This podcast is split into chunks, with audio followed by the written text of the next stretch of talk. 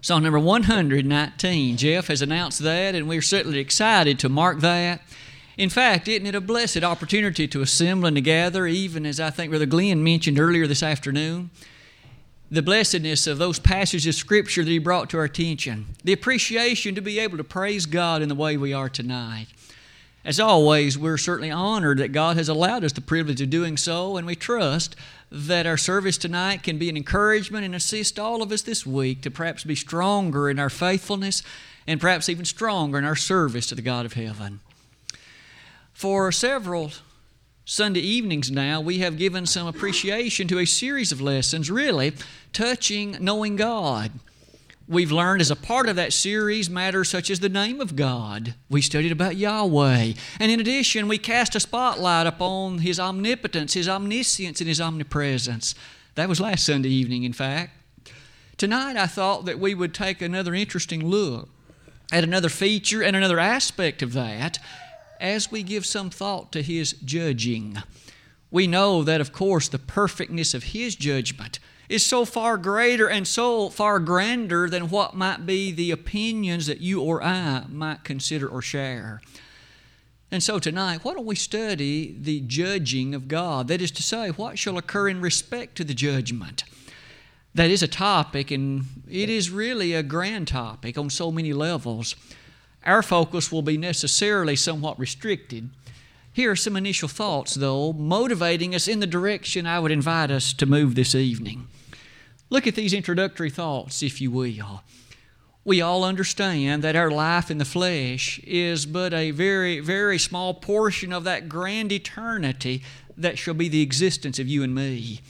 We know that though the time of our death may well come if the Lord delays His coming, we know very well that we shall go on existing. It's just in a realm beyond this fleshly one. Notice some of these thoughts. You and I know very well that when we consider the whole notion of eternity, the Bible has statements like these. In Hebrews 5, verses 8 and 9, though he were a son, yet learned he obedience by the things which he suffered. And being made perfect, he became the author of eternal salvation unto all them that obey him. And you may notice that the word eternal salvation is there utilized. And every one of us look forward to that sweet occasion of judgment. Jeff led us to sing about it a moment ago. We look forward to this day in which we shall be able to hear him say, Well done, thou good and faithful servant. Enter thou into the joys of thy Lord. Think about the eternality of it in a place like heaven. In 1 John 2, verse 25, we read, This is the promise which he hath promised us, even eternal life. Don't you and I look forward to eternal life? A life of sweetness, a life without the encumbrances of the pain and the disturbances that all so often plague us here. You'll notice that eternity, of course, brings us to the Bible's revelation. There's only one of two possible abodes for each and every one of us. One of them is the grand place called heaven. It is the very place where the throne of God is, according to Psalm 11, verse 4. Isn't it amazing to think about? Actually dwelling for eternity in the very presence of the one who made us, the one who, in fact, orchestrated all the affairs to send His Son so that you and I might be saved if we would obey Him. Not only that, in Acts 1, verse 11, this was the very same place to which, upon His ascension, Jesus went back to. Those angelic visitors that watched our Lord ascend back into glory, they said, The same Jesus that you've seen go into heaven Note the wording, shall so come in like manner as ye have seen him go into heaven. As he revisited or went back to that place of heaven, notice these other verses. In Acts chapter 7, verse 55, it was there Stephen, as they were in fact stoning him to death, he was able, of course, to look upward and see the Son of God standing at the right hand of the throne of God. Finally, in the Revelation, in Revelation 21, as well as Revelation 22, there's a description somewhat of a beautiful place, no doubt. We see it orchestrated with various foundations of the finest and most precious gemstones available of the time. We see a place that is described with a street of gold. Water is fully abundant as if it's able to provide the thoroughness of quenching any possible desire. Maybe, in light of all those things, contrast it to this one What about that other place of eternal abode for those that are the disobedient, for those that are the unfaithful? You'll notice it's called Gehenna. It's called hell in the King James translation. And it's a place that's so awful that you and I, of course, readily recognize that Jesus had the, the wisdom to share with you and me what some of its features were going to be. I've only chosen a few verses. Jesus said it's prepared for the devil and his angels, Matthew 25 41.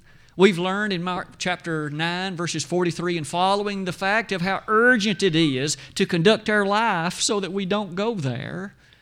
And finally, in Revelation 19 and 20, there as the Bible nears its conclusion, yet one last time we have a statement that the dragon is there, the false prophets are there, and not only that, those who choose to follow that which is false are also cast into this lake, burning with brimstone and fire.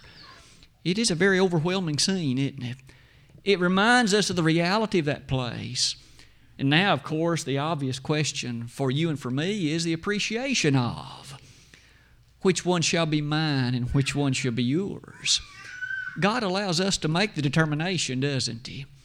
However, as you come to the bottom of that slide, now this question as we have now at least appreciated this judgment that will be characteristic of what each one of us will experience, what about that then which is meted out on the judgment day?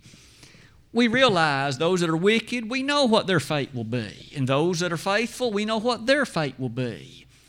But now, this question are there degrees of punishment in hell, and are there degrees of reward in heaven? Does the Bible have anything to say about this? And if so, what does it say? That shall be, in fact, the remainder of our lesson tonight. As we build it, first of all, let us look on the heaven side of things for just a moment. As you and I search the blessed scriptures, again, our particular question of interest for the evening is in those passages that speak about the nature of the saved, what does it say about the judgment that they shall experience and the sentence that they will receive? Well, let's begin by appreciating the following. In Romans 14, verse number 12, nestled there in that 14th chapter of the Roman letter, Paul, in the midst of a discussion relating to the individual responsibility of the Christian, he said, So then every one of us shall give account of himself to God. May I invite you to note the pronoun that was used. So then, every one of us shall give account of himself. You and I will be judged on an individual basis. We will, on that occasion and at that day, we will in fact stand, if you please, before the judgment bar of the august presence of the awesome God of heaven. And there, He will judge me and you, and He will do so using obviously the standard of the Word of God but perhaps there's more to be asked. Knowing that he'll use this standard brings us to note this statement found a number of times in the Word of God. I've put it, you'll notice, both in italics as well as in quotation marks. The judgment on a number of occasions is said to be according to his works, in other places, according to his deeds. The first reference, it seems, that we find is Proverbs 24 12. Even in the Old Testament, it seems that the wisdom of Solomon pointed out this interesting observation namely, that the judgment will be according to his works. Keeping that thought in mind, note the next one. In Matthew 16 27, the very text that was read just a moment ago in our hearing, I'd like to invite you to revisit that one. Matthew 16, verse number 27. Jesus, making these comments, said it like this For the Son of Man, we know that's a reference to himself, the Son of Man shall come in the glory of his Father with his angels, and then he shall reward every man according to his works. You may notice again the phrase according to his works, but there it's directly attached to that verb reward. He shall reward every man but you'll notice it's in accordance to something. As you keep that thought in mind with me, note the next one. In Revelation 20, verses 12 and 13, again, very near the conclusion of the Bible, as John was given this panoramic view that incorporated and made use of the features of the judgment, he said, according to their works. By now, we're beginning to see a frequent repetition of this phrase, but with it, you might note two more. In the Roman letter, Romans 2, verse 6, there it's stated as, the judgment will be according to his deeds. And finally, 2 Corinthians 5, verse number 10. On that occasion, as Paul addressed that church in Corinth, he said to them, For all of us shall stand before the judgment seat of Christ. And you'll notice at that point we appreciate that inasmuch as we each shall stand on that occasion, note the individuality of it, but then he goes on to say, and shall receive the things done in the body according to that he hath done, whether it be good or whether it be bad. One more time, we notice this usage of according to. Maybe in light of all those things, we now could question so, what does that phrase literally mean? That phrase, according to, which has occurred in all of those verses, literally in those passages from the original language, means this. It means corresponding to, or just as, or rather, in reference to. Based on that alone, there appears to be a very strong indication that on the day of judgment, that grand judgment of God will be such that even those who are on the blessed reception of the favor of, of obedience, that judgment will be according to their works. And so, those who have exhibited a grander appreciation relative to that, their reward will be correspondingly, as the word means, finer, richer, grander, if you will according to his works.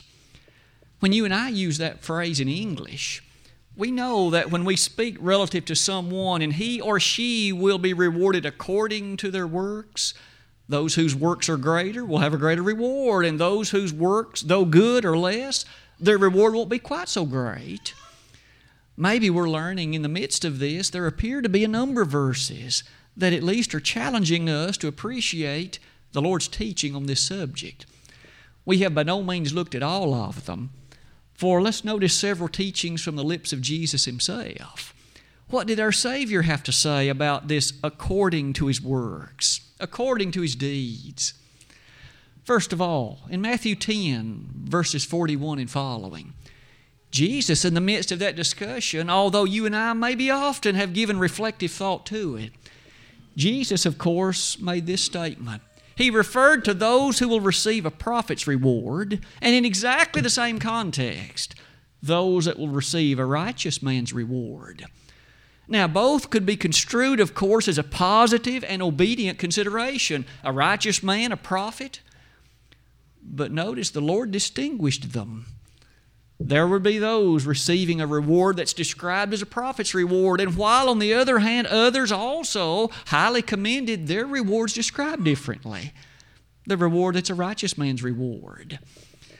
May I say that as you and I think about this, that's very intriguing, isn't it? But the Lord wasn't by any means finished. Consider some of these other ones, if you would, with me briefly. I'm sure there's a passage to which you've raced already in your mind that 25th chapter of Matthew, in which our Savior, not too far removed from the scene of the cross, that really was pretty close by that time, he used that occasion to teach so profoundly and powerfully that parable you and I have often called the parable of the talents. We remember how it went. That there was this gentleman and who, according to the means available, he distributed to his servants, and then he went off into a journey. You may remember to one servant he gave five talents, and to another two talents, and to another only one. And yet, as that parable developed, Jesus talked about the man who had had the five talents, and what did he do? He made use of those talents, and by that usage, he gained five additional ones. The man who had been given two talents, notice also he put those talents to usage. In the, in the phraseology of the day, he put that money to use. And by that, he gained two additional talents. And then there was the man that had been given one talent. He didn't put his to use, he buried it, he hid it. And when the master returned, it was time for the reckoning. It was time to make an accounting of what they had done with the money they had been given. The five talent man, he was able to not only offer back the five he'd been given, but the five additional ones that had been earned by his efforts. You may remember the commendation placed upon him in Matthew 25, verses 21 and following. It was to him that that pronouncement of reward was asserted. And you may remember it included a beautiful consideration of reward. The two talent man also very interestingly commended. Now, he too had done a great thing. You may remember, Thou hast been faithful over a few things, be thou ruler over many things. With those thoughts in mind, enter thou into the joys of thy Lord. You may notice, in light of those things, one final thought the one talent man, he gave back only the one talent he'd been given, and that wasn't satisfactory. In fact, he was judged very harshly. And you may notice, in light of that final sentence, some of these statements of consideration. You may notice that it wasn't expected that all of them would accomplish the same. The two talent man was finally commended for what he had done, and the reward apparently would be in correspondence to that which was his effort. And by the same token, the same for the five talent man. Now, the one talent man did nothing. He did not utilize the talent that he'd been given. By principle, that teaches you and me a great deal, doesn't it, about the utility of our skill, the utility of those means God has given us. As we reflect on its teaching concerning the judgment, if the judgment is according to their works, whose works were greater? Clearly, the answer is evident, isn't it?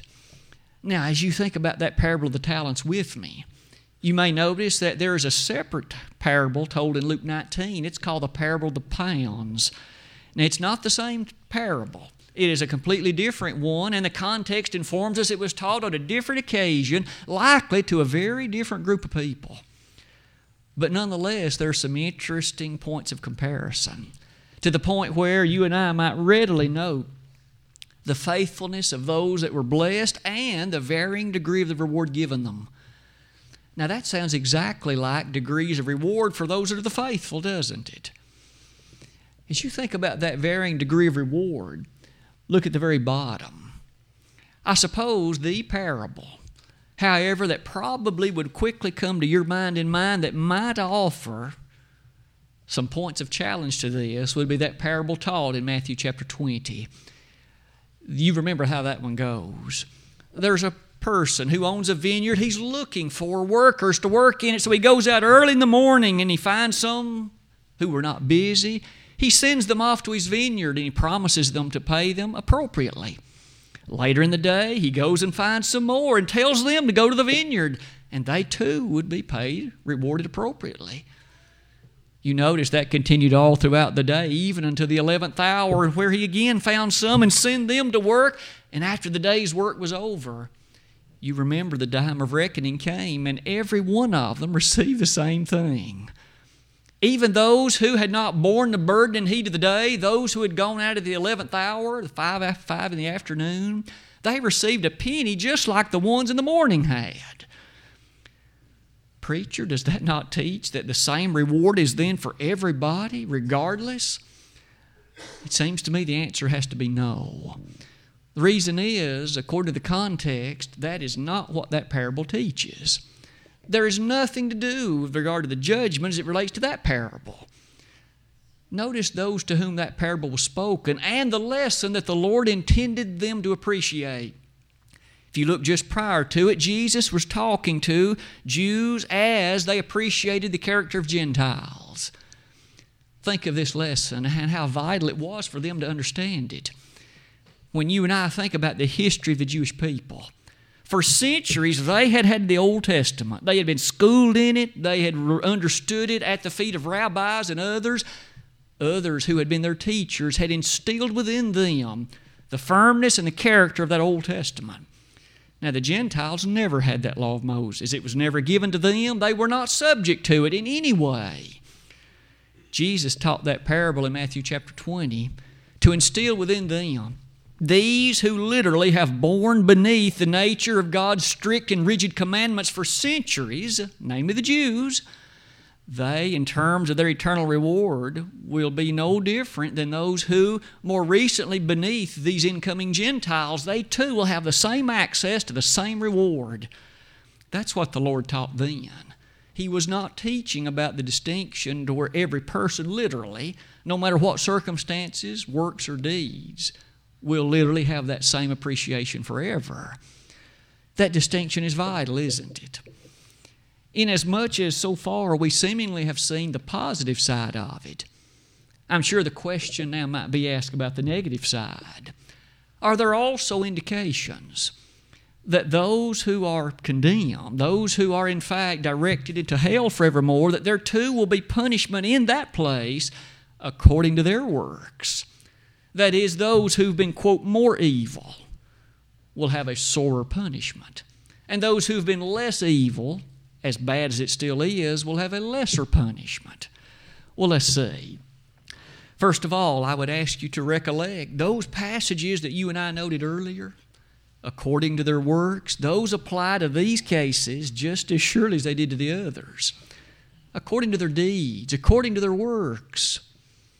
If that be true, I think we would anticipate that there would be some other verses that might instill within us a deeper understanding of this point at the bottom of that slide, I would invite us to launch into a looking at some of these passages, consideration of some of these verses. In Matthew chapter 10, verse 15, that's the discussion of the limited commission. Jesus sent these individuals out to preach. Now, in this instance, of course, to the lost sheep of the house of Israel. And as they were directed to those that were of Jewish background, we notice the following a statement is therein made, and I've again put it in both italics and quotation marks. Jesus used the phrase, it will be more tolerable for some than for others, despite the fact that both were lost. What does that indicate? Doesn't that indicate that if it's more tolerable, that means it must be less tolerable, tolerable for some others? And there seems to again be an indication that even on that day of judgment, those that are not found suitable, you'll notice the judgment will be according to their deeds. That statement of more tolerable reappears in a much more noteworthy passage. I've tried to highlight it in Matthew 11, verses 21 and following. I would ask you to notice the Lord's development. This was Jesus speaking. You may recall that there were those who were questioning him on that occasion, and he made this statement himself that was one of those times when they were begging for a sign. They wanted him to show them a sign so that they could be convicted and convinced.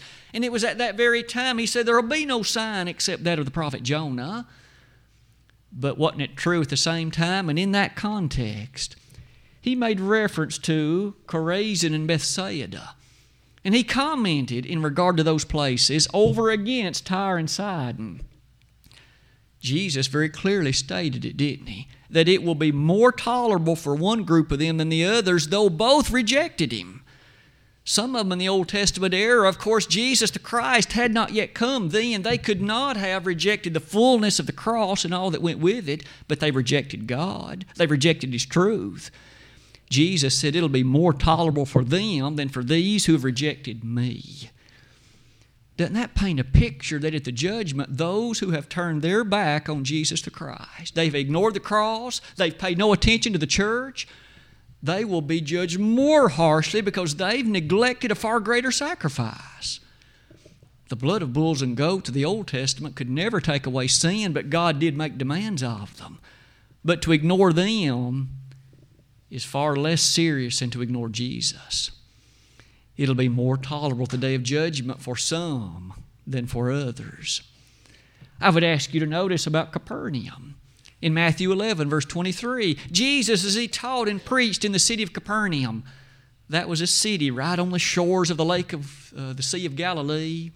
And as Jesus talked, taught to those people, he showed to them the greatness of the love, mercy, and teaching of God. But this fact remains they did not obey. Those in Capernaum so often did not turn their ear in obedient response to him. Jesus made this statement. He said, It will be more tolerable for Sodom than for them. When you and I read in Genesis 19, we read about a city given to homosexuality and lasciviousness and lust and a number of other sins, including pride and debauchery. Jesus said it'll be more tolerable for them than for Capernaum. Why? Because they've had access to the greatest of all, namely me, and they have not obeyed. As you think about all those things with me, doesn't that paint a dramatic, individualized picture for the day of judgment? God, in His infinite wisdom, knows every one of us.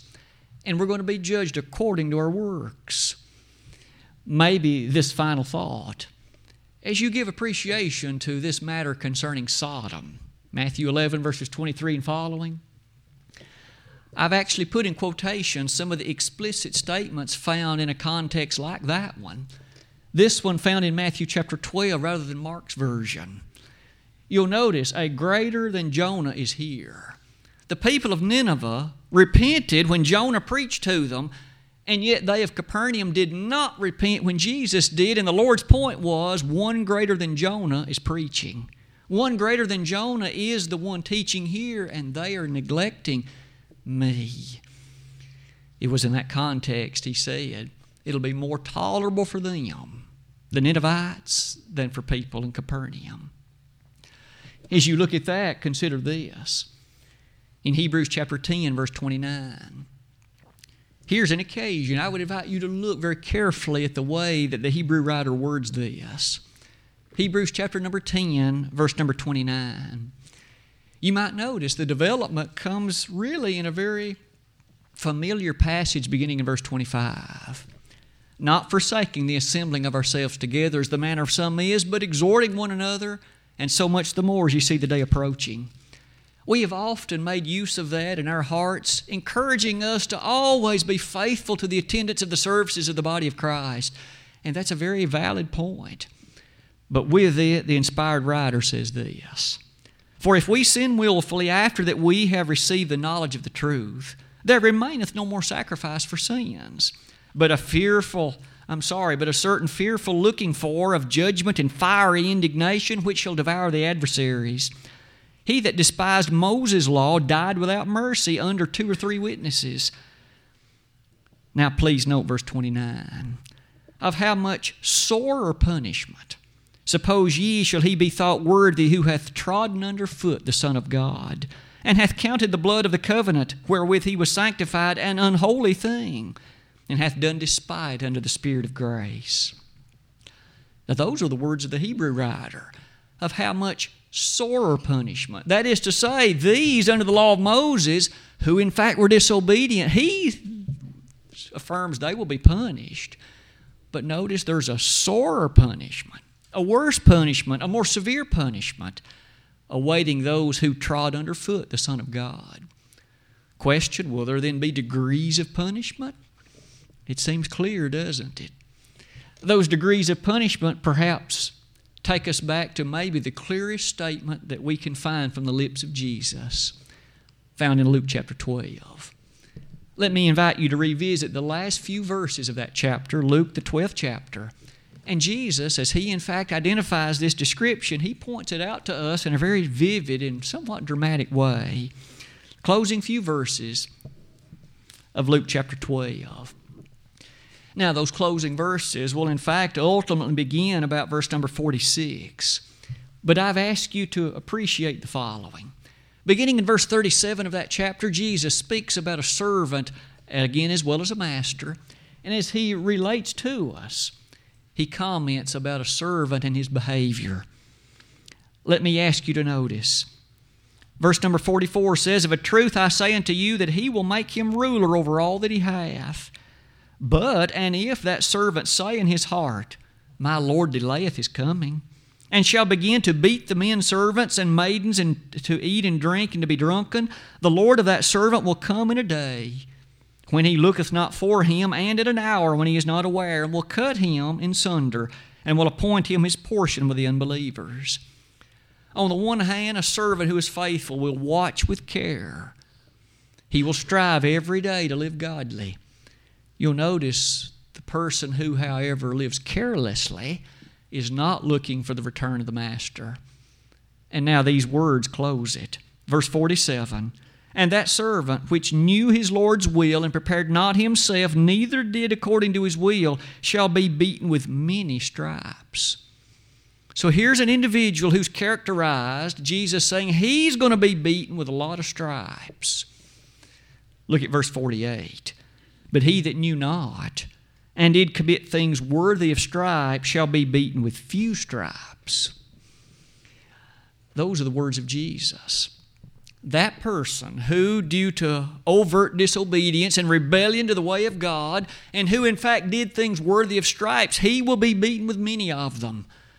But the one who in fact behaved and acted perhaps with a reasonably clear conscience, but just out of ignorance, that individual, he says on this occasion, verse 48, he that knew not and did commit things worthy of stripes shall be beaten with few stripes.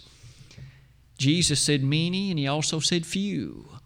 He made a distinction, didn't he, in the punishment meted out in light of the deeds and actions of those who had committed them, and also their level of knowledge concerning it let's be quick to say this. I would not want there to be any, misunderstanding. Even those who in ignorance did what was wrong, you notice they're still beaten. We would never want to say that a person in ignorance will be saved just because of that reason, for the Bible doesn't teach it. He that believeth and is baptized shall be saved. Ignorance won't save. Though some might think ignorance is bliss, it is not. But we notice on this occasion that there are degrees of punishment in hell. Peter highlighted that, didn't he, as well in 2 Peter chapter 2. You remember on that occasion how that Peter, in that inspired presentation, he pointed out that those who were entangled uh, again in the things that were evil and overcome by them. He says, you'll notice they once were saved, but now again they've acted in a way to become lost. He said it was better for them not to have known the way of righteousness than after they've known it to turn aside from it. That points out that an individual who has never obeyed the gospel is a bit of a different situation than one who has known it but then turned aside from it. Both are lost, but one of them, notice, is more severe, for he's neglected the very Son of God. He's turned his back on the one that died for him. When you and I think about all these features, no wonder we thus conclude if judgment first begin at the house of God, what shall the end of them be which have never obeyed the gospel? My friend, it's a serious business to think about the judgment, isn't it? Your life and mine, we're going to be judged individually. And one of the things we've learned tonight are these thoughts of conclusion. May we quickly say this those who have obeyed, those who on that final occasion will in fact be granted the opportunity to hear, Well done, thou good and faithful servant. Whether you've been one of the two talents or one of the five talent people, if you've been judged faithful, heaven is going to be beautiful. It'll be marvelous. It'll be exquisite beyond perhaps anything in this flesh we can ever fully comprehend. Those degrees of reward, might we say, I'll be happy with the lowest station in heaven myself. But may I also say, on the other side of that coin, those who are judged unfaithful, those who are judged to be disobedient, we know their final fate shall all be this place called Gehenna, this place recognized in the Bible as hell. Its various elements or its various stages, all of them are horrible. And I wouldn't want even the least severe of the group. Tonight, the issue and the question's ours. There are degrees of reward and degrees of punishment. Make sure your station and mine are the highest in heaven we can possibly attain, given the measure of the talents with which we've been blessed. May we strive to be faithful. May we always earnestly give our gifts into service in His kingdom, 1 Peter 4, verse 10. Tonight, what about your life and mine? Have you and I been faithful over a few things? If so, we have a great reward awaiting us. If you haven't been faithful tonight to the demands and the commission of the Master, I trust that you'll make a quick examination of your heart and life. We are taught to examine ourselves whether we be in the faith. 2 Corinthians 13 5. Are you in the faith? If you are, may you live faithfully all throughout the days of your life. But if you aren't, tonight we'd be happy to be of assistance to you in whatever way we could be. But realize we must follow that which is the teaching of the Word of God. And if you've never become a Christian, Jesus Himself has indicated what you must do. You must believe Him to be the Son of God. You must repent of your sins. You must confess His name audibly in the hearing of witnesses. And you must be baptized. That's His demand. If you are, you then will be, of course, added to the church by Him, and you'll be prompted by all the power of His Word to live faithfully until death. If you err and in a public way, you know others are aware of your mistakes, tonight maybe you want to ask for God's forgiveness and you want to acknowledge to others that you're making a change in heart and life. That's called repentance. If we could pray to God on your behalf tonight, let us do it. We'd be happy to if we could do that tonight. Brother Jeff has chosen a song of encouragement. We're going to stand in just a moment and sing it. But may we look forward to that day of judgment. Even so, Lord Jesus, come quickly. Revelation 22, verses 18 and following. And if we could help you prepare for that day, why not come even now while together we stand and sing?